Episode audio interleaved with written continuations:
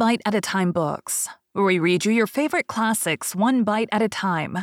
My name is Bree Carlisle, and I love to read, and wanted to share my passion with listeners like you. If you want to know what's coming next and vote on upcoming books, sign up for our newsletter at biteatatimebooks.com. You'll also find our new t shirts in the shop, including podcast shirts and quote shirts from your favorite classic novels. Be sure to follow my show on your favorite podcast platform so you get all the new episodes. You can find most of our links in the show notes. But also, our website, biteatatimebooks.com, includes all of the links for our show, including to our Patreon to support the show, and YouTube, where we have special behind the narration of the episodes. We're part of the Bite at a Time Books Productions Network. If you'd also like to hear what inspired your favorite classic authors to write their novels, and what was going on in the world at the time, check out the Bite at a Time Books Behind the Story podcast, wherever you listen to podcasts. Please note, while we try to keep the text as close to the original as possible, some words have been changed to honor the marginalized communities who've identified the words as harmful, and to stay in alignment with Bite at a Time Books' brand values. Today we'll be continuing Anne of the Island by Lucy Maud Montgomery. Chapter 22 Spring and Anne return to Green Gables. The firelight shadows were dancing over the kitchen walls at Green Gables, for the spring evening was chilly. Through the open east window drifted in the subtly sweet voices of the night. Marilla was sitting by the fire, at least in body, in spirit, she was roaming olden ways with feet grown young. Of late, Marilla had thus spent many an hour when she thought she should have been knitting for the twins. I suppose I'm growing old, she said. Yet Marilla had changed but little in the past nine years, save to grow something thinner and even more angular. There was a little more gray in the hair that was still twisted up in the same hard knot with two hairpins. Were they the same hairpins? Still stuck through it. But her expression was very different. The something about the mouth which had hinted at a sense of humor had developed wonderfully. Her eyes were gentler and milder, her smile more frequent and tender. Marilla was thinking of her whole past life her cramped but not unhappy childhood, the jealousy hidden dreams, and the blighted hopes of her girlhood the long, gray, narrow, monotonous years of dull middle life that followed, and the coming of Anne, the vivid, imaginative, impetuous child with her heart of love and her world of fancy, bringing with her color and warmth and radiance, until the wilderness of existence had blossomed like the rose. Marilla felt that out of her sixty years, she had lived only the nine that had followed the advent of Anne, and Anne would be home tomorrow night. The kitchen door opened, Marilla looked up, expecting to see Mrs. Lynde. Anne stood before her, tall and starry eyed, with her hands full of mayflowers and violets. Anne Shirley! exclaimed Marilla. For once in her life, she was surprised out of her reserve. She caught her girl in her arms and crushed her and her flowers against her heart, kissing the bright hair and sweet face warmly. I never looked for you till tomorrow night. How did you get from Carmody? Walked, dearest of Marillas. Haven't I done it a score of times in the Queen's days? The mailman is to bring my trunk tomorrow. I just got homesick all at once and came a day earlier. And oh, I've had such a lovely walk in the May twilight. I stopped by the Barrens and picked these Mayflowers. I came through Violet Vale. It's just a big bowl full of violets now. The dear sky tinted things. Smell them, Marilla. Drink them in. Marilla sniffed obligingly, but she was more interested in Anne than in drinking violets. Sit down, child. You must be real tired. I'm going to get you some supper. There's a darling moonrise behind the hills tonight, Marilla. And oh, how the frogs sang me home from Carmody. I do love the music of the frogs. It seems bound up with all my happiest recollections of old spring evenings, and it always reminds me of the night I came here first.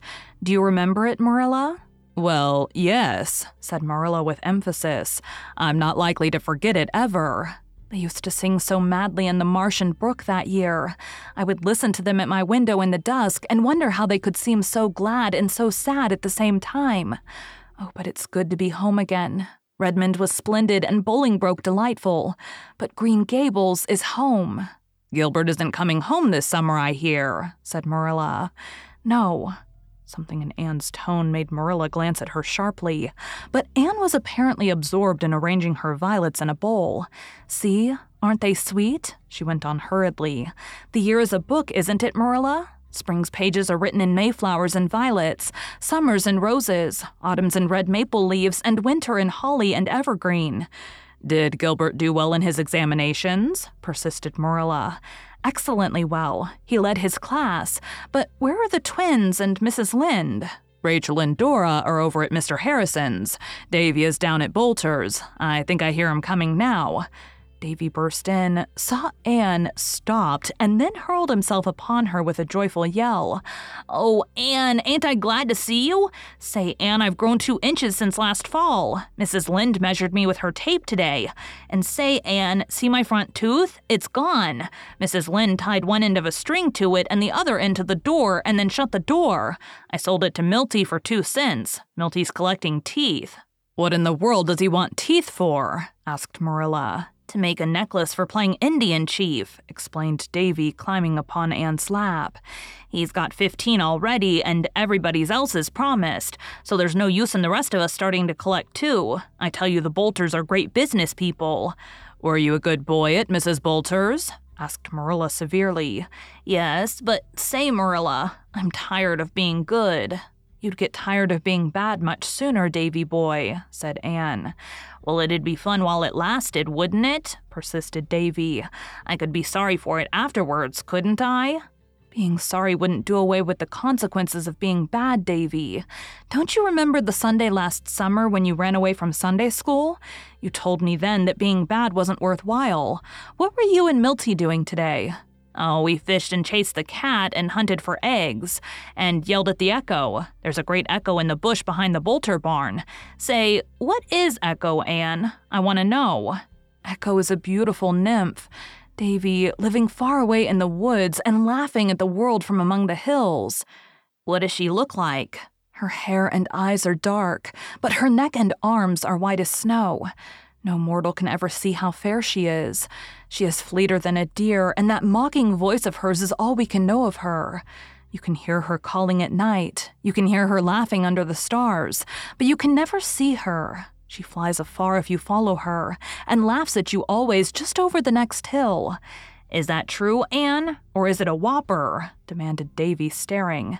Davy, said Anne despairingly, haven't you sense enough to distinguish between a fairy tale and a falsehood? Then what is it that sasses back from the Boulter bush? I want to know, insisted Davy. When you are a little older, Davy, I'll explain it all to you.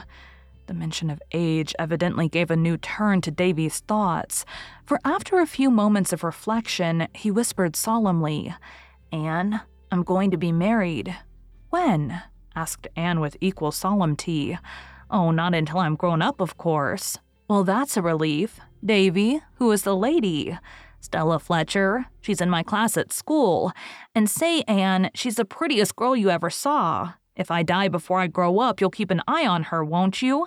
Davy Keith, do stop talking such nonsense, said Marilla severely. Tisn't nonsense, protested Davy in an injured tone. She's my promised wife, and if I was to die, she'd be my promised widow, wouldn't she? And she hasn't got a soul to look after except her old grandmother. Come and have your supper, Anne, said Marilla, and don't encourage that child in his absurd talk. Thank you for joining Bite at a Time Books today, while we read a bite of one of your favorite classics. Again, my name is Bree Carlisle, and I hope you come back tomorrow for the next bite of Anne of the Island. Don't forget to sign up for our newsletter at biteatatimebooks.com and check out the shop. You can check out the show notes or our website, biteatatimebooks.com, for the rest of the links for our show.